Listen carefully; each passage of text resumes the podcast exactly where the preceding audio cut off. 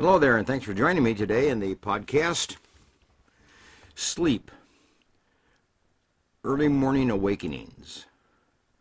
What's it like to have a restless night and get very little sleep? What's it like if you do this day after day or night after night and wake up in the morning with um, inadequate sleep for that evening?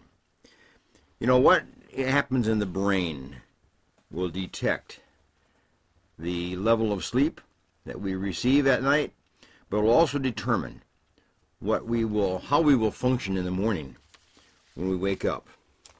A research study uh, published in Nature magazine uh, was a very important study recently conducted on this on this particular topic. And they show that brain cells show degraded activity following a sleepless night. They degraded, which means they were sluggish and slow in firing. And uh, so the brain was malfunctioning. And uh, it was directly related to the quality of sleep that, that evening. Now here is what the uh, how the researchers went about this particular study. They studied 12 patients who were epileptic. These epileptic patients had electrodes uh, implanted in the uh, brain to determine the site of the seizure and where the seizure would actually take place. So they were studying the brain for that particular purpose. But while they had the electrodes in place, they gave these patients, 12 of them, a task to perform. And the task was to look at a visual image and then put it into some kind of a category. And they had several categories that they would put these images in.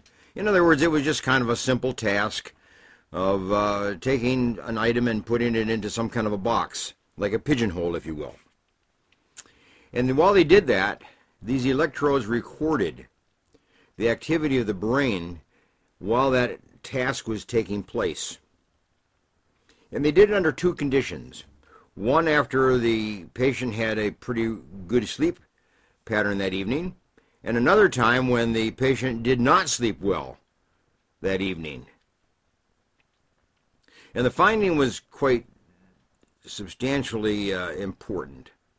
And that is after a poor night's sleep, they found that the brains of these people were sluggish.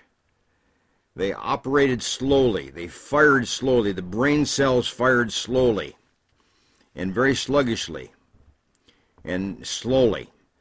So what they find here is that the level of sleep seems to bring about a richness of the brain or the lack of it for that particular sleep night. Sleep well, have an active brain in the morning. Sleep poorly, and have an inactive brain in the morning. And that's why we tend to wake up sluggish on mornings where we didn't sleep very well. And it's not because we're lazy, which some people would say, well, you're just being lazy, you just don't want to get going in the morning. Well, actually, if the sleep pattern was not very uh, of a high quality, that sluggishness does show up in the morning. It shows up at the brain level, and it shows up at the behavioral level of the person in the morning. And it takes a while for that brain now to become activated in the course of the day. Could be helped if you just kind of take it easy for about an hour or so in the morning and just kind of rest. Just kind of get a slower start, if you will. And the brain will eventually kick in and be of a quality brain like it is usually during the course of the day. But you can expect that if you have a poor night's rest, you're going to have a poor morning activity. So this is important for people who have to perform early in the morning, like a student who has to take a test early in the morning and then has a poor night's sleep. They don't do as well. Or if on the job you have to have your wits about you first thing in the morning and if you've had a poor night's sleep, that means your brain is probably sluggish and you're probably not as alert and active and, and uh, reactive as you would be otherwise first thing in the morning. So we have to kind of tie these two things together. Your, your quality of performance first thing in the morning is directly related to the quality of your sleep that night. And you have to make adjustments accordingly. Not to make excuses, but make adjustments. And uh, remember that if you have a poor night's sleep, you probably will get a better night's sleep the next night. So don't panic. But there are things you can do to help your sleep go well each evening. Obviously, a lot of it has to do with what you do before going to bed. In other words, don't do a lot of computer time before going to bed. At least an hour before going to bed. Cut off your computer and, and just have some non-computer visual experience before going to bed. Make sure your room where you sleep is cool. Make sure it's very dark so that you get the uh, biochemical process that takes place in the brain that is needed in the darkness of the night.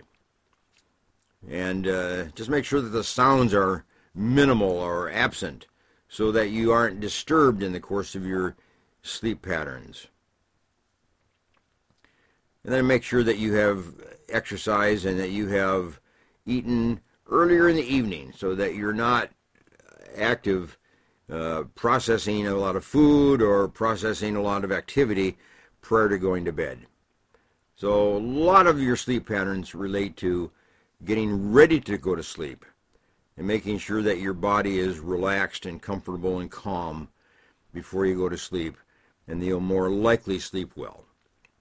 So there you are, a little bit of sleep uh, advice and um, ex- and maybe an excuse for you a little bit, maybe, but certain explanation as to uh, why you're sluggish in the morning. And uh, if you do have a poor sleep pattern each night or every night, uh, make sure your first activities in the morning are not uh, of a high level of cognitive ability. Don't require you to do a lot of heavy thinking. Save that for a little bit later in the day when your brain gets kind of caught up and is working more functionally. Okay? So if you have poor sleep, make sure your days in the morning, your first thing in the morning, are a little slower and a little easier. Okay? Nice to see you, and go to my website, booksbyhedberg.com. It's a good uh, source to pick up some books that would be uh, good reading now as we anticipate the spring and then on into the summer. So um, I invite you to do that. Yeah. Bye for now.